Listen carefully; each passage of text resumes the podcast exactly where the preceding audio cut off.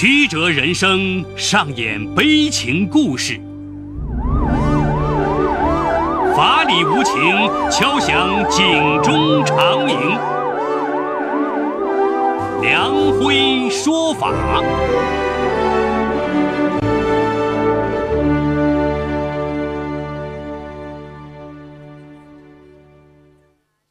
梁辉说法由上海故事广播与现代家庭杂志社联合播出。好故事，好声音，听众朋友大家好，我是梁辉，欢迎收听梁辉说法。今天我要给大家讲这么个故事，叫找了个家暴丈夫。法治故事耐人寻味，梁辉讲述不容错过。2015年5月16号上午10点，上海市青浦区营浦街道的两个退休人员金海松与廖明煌相约来到大营港上达河交汇处民乐家园的河道钓鱼。钓着钓着，眼尖的廖明煌发现离鱼饵不远处似乎漂浮着一件皮衣，于是指着那样东西问金海松：“哎，老金啊，你看那是什么呀？”金海松的鱼竿正好有鱼在咬，不耐烦地说了一句：“啊，管它是什么呢！”谁知廖明煌一把将金海松从小板凳上抓了起来：“老金啊，不对，好像是个人！啊，不会吧！”反应过来的金海松赶紧和廖明煌一起用伸缩鱼竿将那件皮衣一点点地往岸边扒。快到岸边的时候，已经可以清晰地看见头发、手和脚。哎呀妈呀！两人一哆嗦，鱼竿都掉在了地上。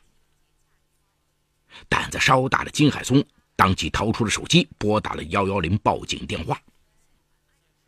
青浦公安分局接报后，立即组织警力赶赴现场。经过初步勘查，河道内发现的死者系男性，尸体已高度腐烂，腰部绑有一个重约20公斤的电动机。没有发现任何随身携带物品。尸体解剖结果显示，死者年龄35岁左右，死亡时间在10天左右。综合分析为死后抛尸。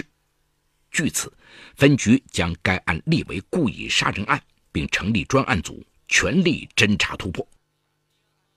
当天，专案组发出悬赏通告征集线索。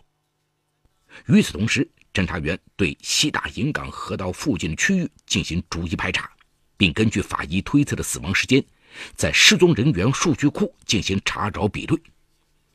另一方面，侦查员通过调查发现，死者所穿衣物为一个品牌服饰，该品牌只有实体专卖店，而且仅在湖南、湖北、江西、贵州4省。专案组立即向湖南、湖北、江西、贵州4省及周边省市公安机关发出协查通报，查找线索。5月21号下午，通过对死者相关信息的比对，一名叫宋全芬的男子的身份信息呈现在专案组面前。该男子的各项信息都与法医鉴定的结果相吻合。经侦查，被害人系云南来沪打拼人员。他的妻子杨小莲和他是同乡，两人于2015年初来上海，租住在青浦区营浦街道的一所民居里。宋全芬在一家快递公司工作，而杨小莲则在一家 KTV 当服务员。当侦查员来到夫妻俩的暂住地了解情况时，却没有找到宋全芬的妻子杨小莲。据房东介绍，这对小夫妻是春节过后住进来的。虽然居住时间不长，但吵闹的次数却很多，几乎每天都在吵架。5月20号，也就是宋全芬的尸体被发现的第4天，杨小莲便突然消失了。进一步调查发现，杨小莲还有一个妹妹叫杨小春，也在上海打拼。杨小春有一个男朋友叫付明礼，也在上海，3人都是云南人。杨小春带着男友付明礼到杨小莲住处来过一次，更多的时候是杨小莲独自前往妹妹与准妹夫在2公里外的临时住所，3人关系密切。更为蹊跷的是，在杨小莲消失的同时，她的妹妹与准妹夫也同时消失了。种种迹象显示，三人有重大作案嫌疑。利用刑侦手段，青浦警方很快锁定了三名犯罪嫌疑人所在的方位。5月23号晚上，侦查员在湖南省长沙市一个宾馆内抓获犯罪嫌疑人付明礼和杨小春。24号，将躲藏在杭州网友处的犯罪嫌疑人杨小莲抓获归案。面对警方的审讯，三人相继交代了合谋杀死宋全芬的犯罪事实。与此同时，警方获悉了三人之间还有着另一层更为复杂的关系。妹妹杨小春的男友付明礼其实是姐姐杨小莲的前男友。杨小莲每次与丈夫争吵打架受委屈后，都会到妹妹与准妹夫处哭诉，时间一长便引爆了旧情，为悲剧的发生埋下了祸患。2013年10月的一天，在广州一家娱乐公司上班的29岁姑娘杨小莲认识了同龄的云南老乡付明礼。付明礼当时在一家物流公司工作，收入不错，加上她皮肤白皙，谈吐文雅，让杨小莲一见倾心，并主动向她发起了爱情的攻势，两人很快便坠入了情网。12月底，杨小莲将付明礼带回位于天河区的租住地，在这里，付明礼认识了杨小莲的妹妹杨小春。比姐姐小2岁的杨小春见姐姐带回一个颜值很高的男友，十分兴奋，有事没事就找付明礼聊上几句。而付明礼不知是出于礼貌还是另有原因，和杨小春也谈得很投机，两人不时爆发出开心的笑声。这让杨小莲感觉怪怪的，心里颇不是滋味。付明礼走后，杨小莲直截了当地问妹妹：“你觉得付明礼怎么样？”精明的杨小春见姐姐看出了自己的心思，内心有些惶恐，但还是硬着头皮回答：“啊，还不错呀。”见妹妹不肯说实话，杨小莲也没再逼问。她觉得付明礼如果珍惜他俩的缘分，相信他会掌握分寸的。可令杨小莲失望的是，付明礼似乎并不了解他的心思，每次只要见到杨小春都会和他谈笑风生，杨小莲反倒像个电灯泡一样。终于有一天，杨小莲挑明了问付明礼：“你是不是喜欢我妹妹？”付明礼支支吾吾，并不正面回答。见此，杨小莲的心凉了半截儿。不久之后，杨小莲认识了同样来自云南的老乡宋全芬。宋全芬对美貌娇艳的杨小莲一见钟情，也不管她是否有男友，全力展开攻势。那段时间正好付明礼出差在外，和杨小莲电话联系也不多，加上有妹妹横亘在中间，杨小莲感情的天平逐渐发生倾斜，最终彻底倒向了虽不帅气但直爽豪气的宋全芬一边。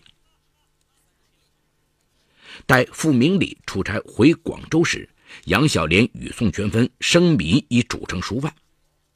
杨小莲从妹妹嘴里得知，付明礼为此伤心了好几天。好在他的身边还有杨小春，伤口不久也就愈合了。2014年5月，杨小莲与宋全芬结婚。那个时候，付明礼与杨小春也正式确立了恋爱关系。为避免尴尬，杨小莲多次向丈夫提议离开广州，前往上海打拼。对杨小莲与付明礼的恋情并不知情的宋全芬认为广州挺好的，不愿离开，但经不住杨小莲的再三闹腾。2015年春节后，夫妻俩来到了上海。在上海，夫妻俩一时间没找到更合适的工作，宋全芬只好在一家快递公司当业务员，而杨小莲则在一家 KTV 从事服务性工作，给客人端茶倒水。也许是婚姻的激情已褪去，也许是对妻子从事的工作不满，或者二者兼而有之，宋全芬来到上海后脾气大变，动不动就冲杨小莲发火。案发后，据杨小莲供述，宋全芬怪他不该在 KTV 工作。宋全芬虽然收入不高，却嗜酒如命，喝完酒后就拿他当出气筒，不是打就是骂。在上海举目无亲的杨小莲，每次受到委屈后无处宣泄，只好打电话给远在广州的妹妹杨小春，向她哭诉，据杨小春供述，姐姐的遭遇让他难过极了，觉得自己也有责任。恰好当时他与傅明礼在广州的工作情况也不太理想，便商量着一起前往上海。4月2号，傅明礼与杨小春便双双从广州来到了上海，同样在青浦区天恩桥附近租了间房子，离杨小莲所住地2公里左右。妹妹与准妹夫下榻上海的当天晚上，杨小莲与宋全芬又发生了争吵与打闹。杨小莲当即便到了妹妹住处，傅明礼一边给杨小莲端茶倒水，一边在租住屋忙忙碌碌的收拾，一会儿给姐妹俩削个苹果，一会儿又给她们剥个橘子。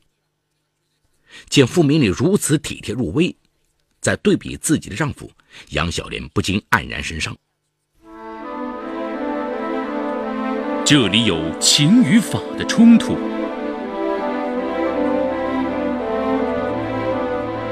这里有生与死的考验，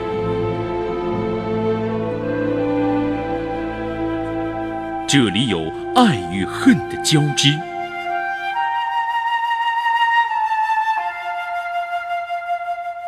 这里有黑与白的较量。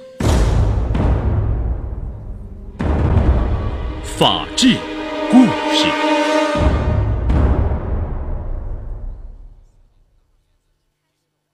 杨小春很快找了份工作，而傅明礼则仍在寻找合适的工作。在此期间，他俩曾到杨小莲家里去过一次。案发后，据傅明礼供述，他和杨小春想劝劝杨小莲和宋全芬，让他们好好过日子，可一直没有找到合适的机会。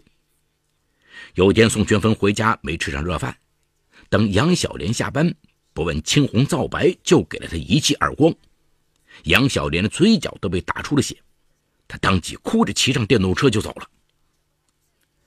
当嘴角流血的杨小莲赶到妹妹住处时，傅明礼与杨小春见姐姐居然被打成这样，不禁怒火中烧。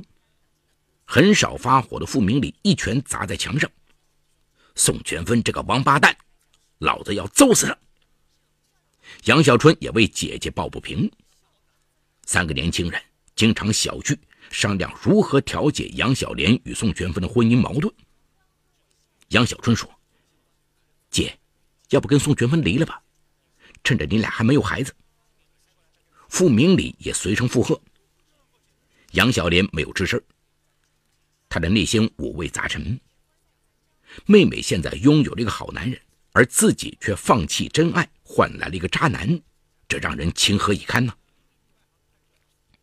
在这种纠结中，杨小莲期待着宋全芬能够转变态度，像傅明礼一样绅士宽容，做个疼爱女人的真汉子。可是她错了。杨小莲发现丈夫越来越爱喝酒，越来越爱打她。杨小莲稍不留神就挨耳光拳脚。杨小春与傅明礼再次劝杨小莲离婚，已经对宋全芬恨之入骨的杨小莲却从鼻子里哼出一股冷气：“哼，离婚，太便宜他了，我要杀了他。”同样涉世不深的杨小春与傅明礼在略作犹豫后，居然答应帮杨小莲。第二天，傅明礼驾驶一辆摩托车，沿着天恩桥一路向西，来到了路的尽头。这里是永安公墓所在地。随后他又沿着公墓前的公路向北行驶，在公墓的北侧，他看到了一条小河。这条河宽约30米，小河向西100多米就是一条大河。这种地形让傅明礼十分欣喜，他认为这里是处理尸体的好地方。一来此地人烟稀少，二来尸体可以顺着小河飘进大河，甚至飘进黄浦江，直奔大海，到那时候就真的死不见尸。看好地形后，傅明礼又和姐妹俩商量如何让尸体沉入河底。他们决定到时在宋全芬身上绑重物。5月9号，傅明礼和姐妹俩来到了青浦营港路上，在一家出售二手电器设备的商店里，花几十元钱买了一个废旧的电动机搬回家中。一切准备就绪后，5月11号，傅明礼以准妹夫的身份邀请杨小莲与宋玄芬到租住地赴宴。此间，三人商量，如果能够劝说宋玄芬改掉打人的毛病，善待杨小莲，就放弃杀宋玄芬的念头，否则就执行计划。当天18点多，杨小莲夫妇受到杨小春和傅明礼的邀请，到杨小春的暂住地吃饭。酒酣耳热之后，杨小春起了头：“宋哥，有句话不知当讲不当讲。”宋全芬喝得半醉，爽快地说：“讲。”也许是因为自觉人多势众，也许是因为年轻，杨小春说话毫无顾忌：“你以后能不能对我姐好点？你这3天2头的骂她打她，算怎么回事啊？”宋全芬刚刚还堆满笑容的脸，霎时像撒了一层寒霜：“这是我和你姐的事儿，你就不用管了吧？”“怎么不用管？被打的是我姐，在家里我爸妈也没这样打过她。”杨小春说着说着就哭了起来。到了这个份上，吃饭喝酒的兴致是没有了。宋全芬将酒杯一顿，桌子一拍，说：“合着今天你们是商量好了的是吧？”一直没吱声的傅明礼强压怒火，开口说道：“商量好了又怎么样？这不都是为了你们好吗？”宋全芬立即将枪口转向傅明礼：“我和小姨子说话，你又插什么嘴？你别忘了，你们还没结婚呢。”此时口无遮拦的杨小春马上说：“当年他和我姐恋爱的时候，连手指头都没动过他一根。”宋全芬恍然大悟一般的将脸转向杨小莲：“啊，我说为什么我们两口子吵架，一个外人要掺和进来？原来你们早就有一腿呀！”见宋全芬将话说得这么难听，傅明礼彻底发作了：“姓宋的，你给我把嘴巴放干净点！”两个摊了牌的男人越吵越凶，宋全芬愤然将手中的碗摔在地上。见此，傅明礼突然从座位上一跃而起，将宋全芬扑倒在地，而后死死地掐住了他的脖子。猝不及防的宋全芬被掐得口吐白沫，他向站在一旁的杨氏姐妹投去求救的眼神，但仍在气头上的姐妹俩无动于衷。渐渐的，宋全芬没有了气息。当时已是深夜11点多，外面下着大雨。傅明礼见院子对面房东家的灯早已熄灭，他从出租屋中拖出了宋全芬的尸体。为了防止路人撞见，他将一件雨衣包裹在尸体的外面，并将电动机绑在宋全芬的身体上。包装完后，傅明礼推出摩托车，将尸体固定在车上，然后悄然无声地推出院子，来到村口的一条小路上。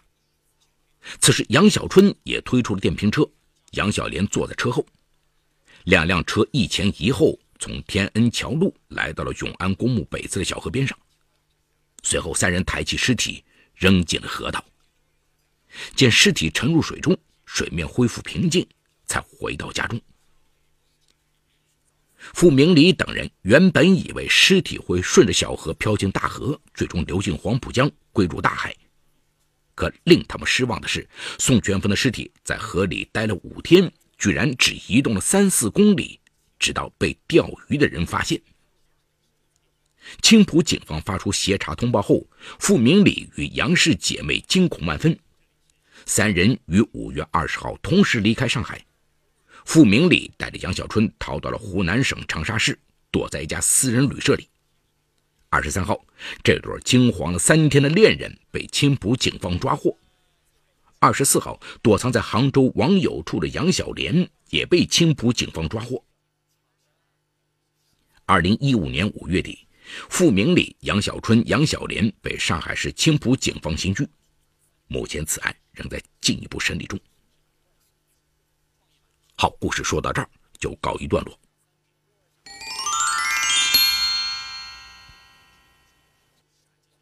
在婚姻自由、恋爱自由的今天，我们都已经认识到自己应当为自己选择的生活负责，慎重考虑并不为过。但在本案中，杨小莲一开始就在婚姻大事上冲动行事了。当他的面前，一边是男友傅明礼与妹妹杨小春互生情愫，一边是对其展开求爱攻势的宋玄芬。他迅速倒向了在他心里其实完全比不上傅明礼的宋玄芬，两人结为夫妻。婚后，杨小莲与宋玄芬逐渐发生许多矛盾，前途发展、工作事业、脸面尊严等方面的冲突，经过酒精的催化，变成了落在杨小莲身上的拳头。这时宋玄芬在杨小莲心中已然不是爱人，而是恶魔。身在异乡的杨小莲只能向杨小春、傅明礼求助，但谁料想，曾经的恋人关系反而让关心变成火上浇油。最终，杨小莲伙同杨小春、傅明礼一起精心设计了对宋全芬的谋杀，但逃往外地的三人没想到法网恢恢，仅数日之内就被公安机关抓捕归案。家庭成员之间以殴打、捆绑、残害、限制人身自由以及经常性谩骂、恐吓等方式实施的身体、精神等残害，通常被定义为家暴。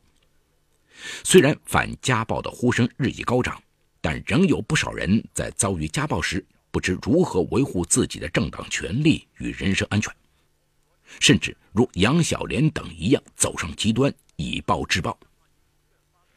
2016年3月1号，我国正式施行反家庭暴力法，其中第3条明确规定了反家庭暴力是国家、社会和每个家庭的共同责任，国家禁止任何形式的家庭暴力，同时也指出家庭暴力受害人及其法定代理人、近亲属可以向加害人或者受害人所在单位、居民委员会、村民委员会、妇女联合会等单位投诉或求助。公安机关在接到家庭暴力的报案后，应当及时出警，制止家庭暴力等待。反家庭暴力法为家庭暴力的受害人指明了求助救济途径。同时，我们也应当注意到，本案中杨小莲在遭受家庭暴力后，并没有求助已有的救济手段或法律途径，而是在对比前任男友的温柔和现任丈夫的粗暴以后，心态失衡。她和杨小春、傅明礼三人的行为均已触犯了我国刑法第232条，构成故意杀人罪。在法治社会的今天，任何人实施任何救济行为都应当符合法律规定。在依法治国的当下，这种以暴制暴的行为终会付出沉重的代价。